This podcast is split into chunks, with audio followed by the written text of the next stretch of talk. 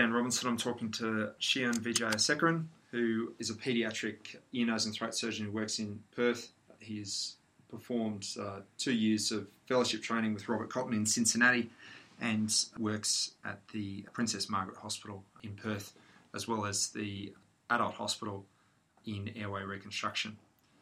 So Shyan, to start with, in relation to airway reconstruction, how do most of these patients present to you?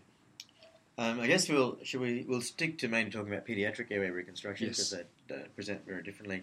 Most of these patients uh, are present referred by either the um, N I C U, neonatal I C U, um, due to stridor or failure of ex- extubation.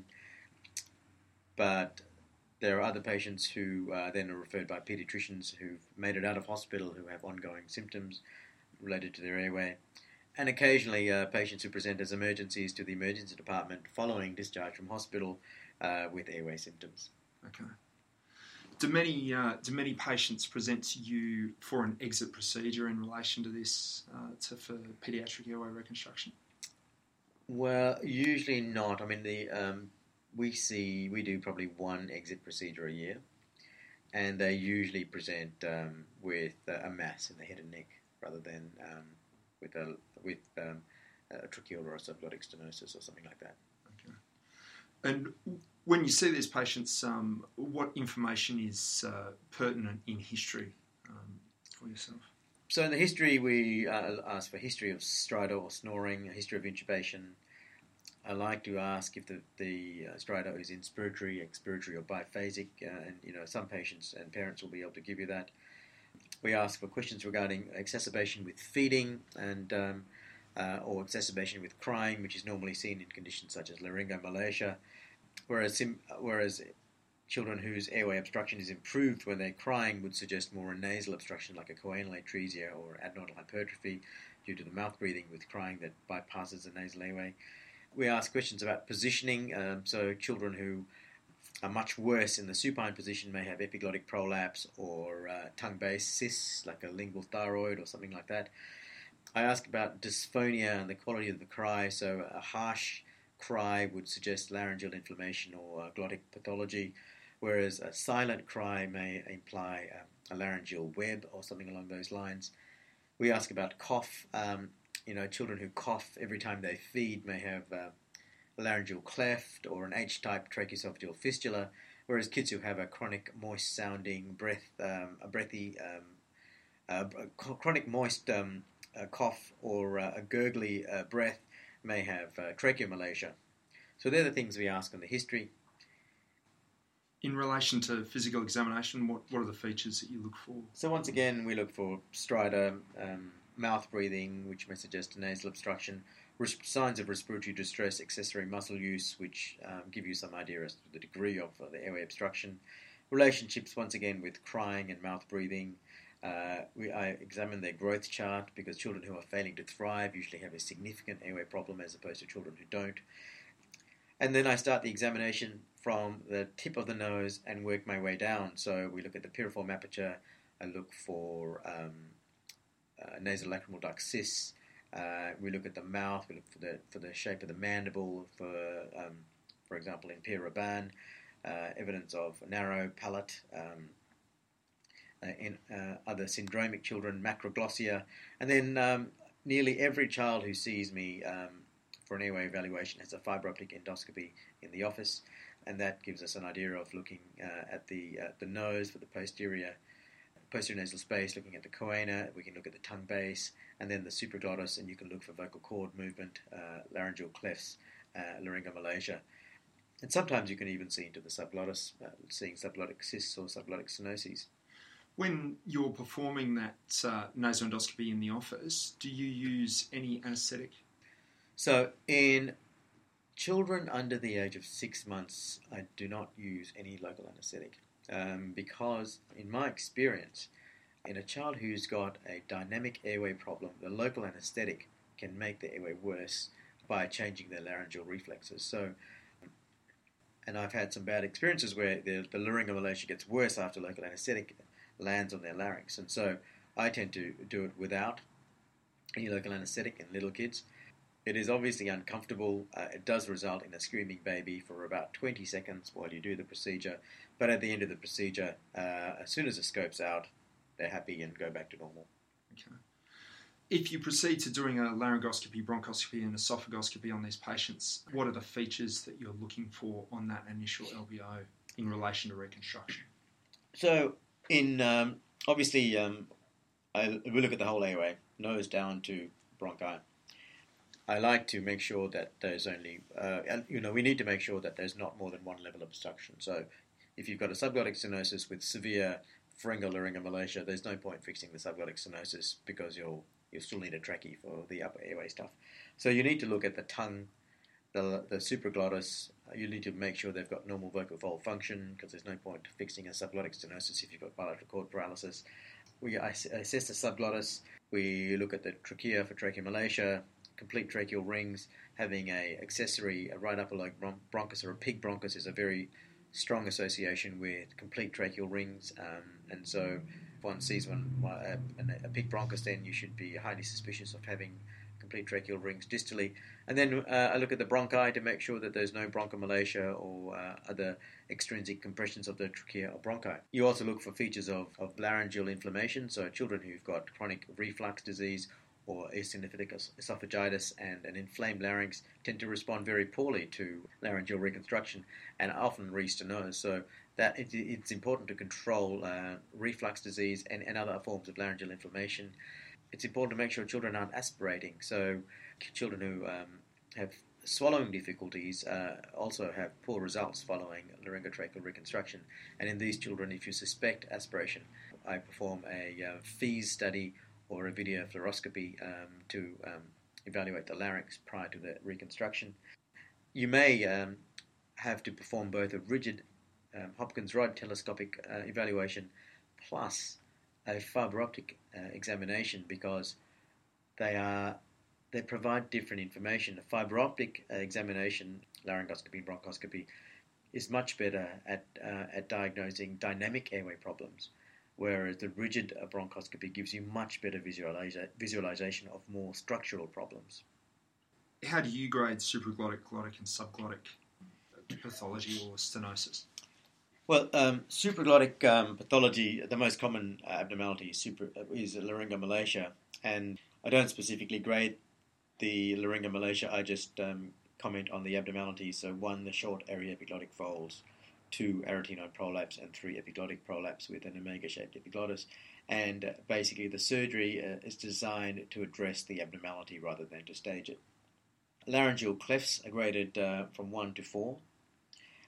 Laryngeal atresias are graded one to four. Uh, there are several different, uh, several types of uh, laryngeal atresia, and they're probably best described schematically rather than verbally.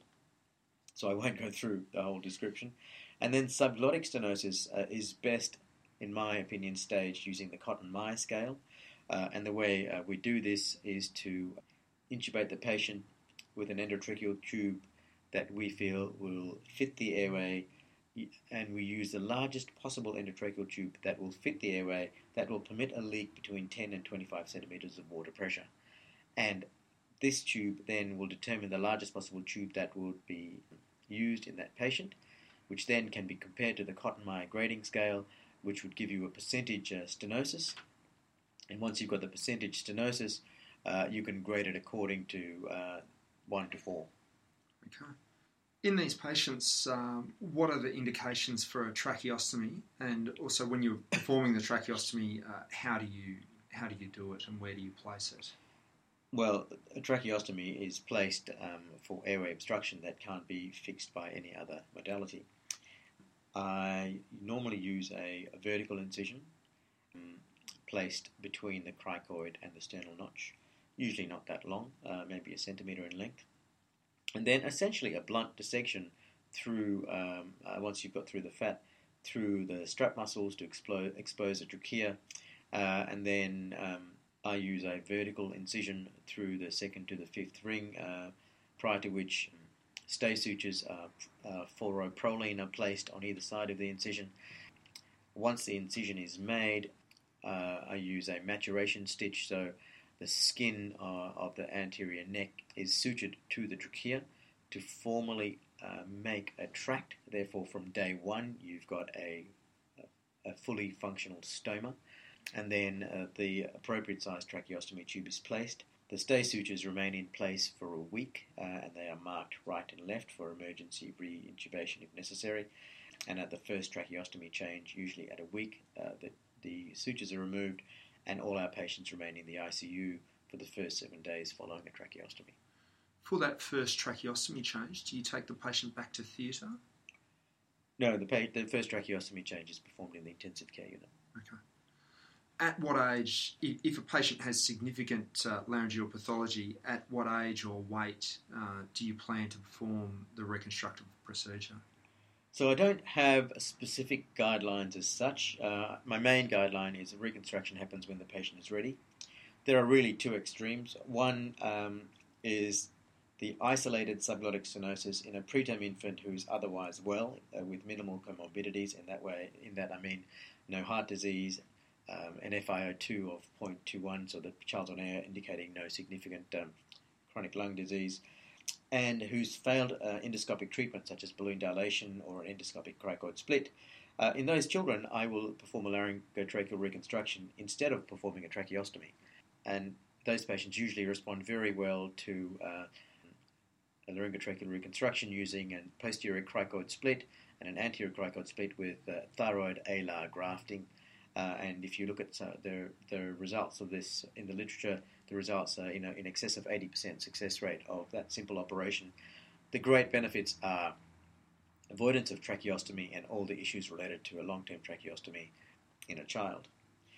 At the other extreme are the complicated children, often with a syndrome or multiple comorbidities, who have uh, oxygen requirements, ventilation issues, reflux disease. Um, there may be a difficult intubation. They may have comorbid uh, cardiac problems. In those children, a tracheostomy is placed, and reconstruction, uh, normally performed as a double stage, is delayed until um, their other comorbidities are, are um, acceptable. Usually this is somewhere between the ages of eighteen months and four years of age. Are you able to briefly describe the procedures um, which you might perform for reconstruction uh, in patients with, um, with significant laryngeal or, or subglottic pathology? So if we're talking about subglottic stenosis, as described uh, previously, if it's a straightforward subglottic stenosis in an, in an infant who is otherwise well and uh, under the age of six to nine months, perform a laryngotracheal reconstruction with anterior thyroid alar grafting and a posterior cricoid split, done as a single stage. In the more severe cases, children who are tracheostomy dependent with comorbidities, the surgery is performed as a double stage, normally with anterior and posterior costal cartilage grafts, with a suprastomal stent placed for two weeks following the reconstruction. This stomal stent is then removed uh, somewhere between two and four weeks following the reconstruction, and then decannulation occurs usually several months after the surgery once um, any granulation tissue is treated or any edema has settled. Are you able to um, describe briefly what sort of post-operative surveillance you'd normally perform for these patients? So, sorry, if I could just go back. The, in children with bilateral vocal cord par- paralysis, we tend to use a posterior cartilage graft. Mm-hmm. In children with severe subglottic stenosis, uh, uh, so grade four subglottic stenosis, my preference is to, to uh, perform a cricotracheal resection. Uh, and in children with a distal tracheal stenosis, so not involving the subglottis, uh, but mid-trachea or distal trachea, uh, my preference is a slide tracheoplasty. In the proximal trachea, you can do this off bypass.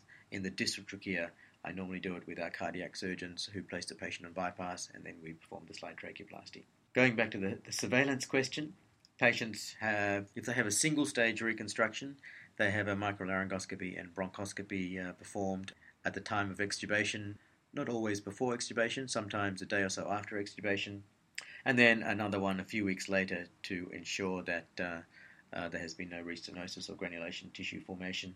And then subsequent to this, uh, it's only based on clinical indication of symptoms. In a child, child who's had a double-stage uh, laryngotracheal reconstruction, at the time of stent removal, so two to four weeks after the surgery, we perform uh, laryngoscopy and bronchoscopy, and at that time uh, debride any granulation tissue, um, sometimes perform a balloon dilation if there's significant edema. And then Subsequently to this, another bronchoscopy uh, a week or so later, and then after that, only uh, at the point where we are, we consider the child at, at a point where we can decannulate them, a bronchoscopy, a microlaryngoscopy, bronchoscopy is performed to uh, ensure that the airway is patent prior to moving down the decannulation route. So in the in the tracheostomised patient, or what are your general principles for uh, decannulation um, or criteria for consideration for decannulation? So we first uh, perform a microlaryngoscopy, bronchoscopy to ensure that airway is patent. Uh, and two, uh, we uh, if that's deemed um, correct, we downsize the tracheostomy tube. Uh, and I normally go down at least two sizes. So if the child has a five millimeter tracheostomy tube in situ, I put in a four uh, at the very largest. And sometimes it's three and a half. We then proceed through an extended period of capping of the tracheostomy tube. Most of these patients, by the time they get to us, have already tried a Passy-Muir valve. So leading up to this point, they have been breathing in through their tracheostomy and out through their native airway. The next step, obviously, is to start capping the tube, so we place a cap on. Uh, I normally leave the cap on during waking hours only, whilst the child is in hospital and monitored for the first forty-eight hours. If they tolerate that, then we do capping at night time or when the child is asleep. Sometimes this is done in association with a sleep study to ensure that there's no uh, airway obstruction. If the child tolerates this, then they usually go home for a period of two to four weeks where they cap uh, whilst awake. And this is a test to see if they how they cope in their their native environment uh, with exertion and so on, with the tracheostomy tube capped. If they satisfactorily pass this test, they come back to hospital. They're once again capped overnight for two nights to ensure once again that they're able to tolerate nocturnal capping. And if that's the case, the tracheostomy tube is decannulated on the ward, and then the patient remains in hospital for a further forty-eight hours at a bare minimum to ensure that they tolerate decannulation. And finally, is there anything else which you'd like to add uh, or elaborate on, uh, which we've covered, or any point which we haven't covered, which you'd like to further uh, elaborate on as a parting comment? Um, I think something that's really changing in paediatric airway surgery is that we're moving more and more towards avoiding a tracheostomy with every possible um, method we have available to us. So we're doing more endoscopically. Uh, endoscopic cricoid splits and balloon dilation have avoided uh, the need for um, open airway surgery. And then in children who we previously would have thought needed a tracheostomy, some of those children uh, are having um, primary airway reconstructions to avoid a tracheostomy um, in subglottic stenosis, in bilateral vocal cord paralysis, where a posterior cartilage graft can be placed endoscopically to avoid a tracheostomy in a child who, who would have airway obstruction and require a tracheostomy in other cases, in, in the in the past. Shyan, thank you very much for your time. Thank you very much, Dan.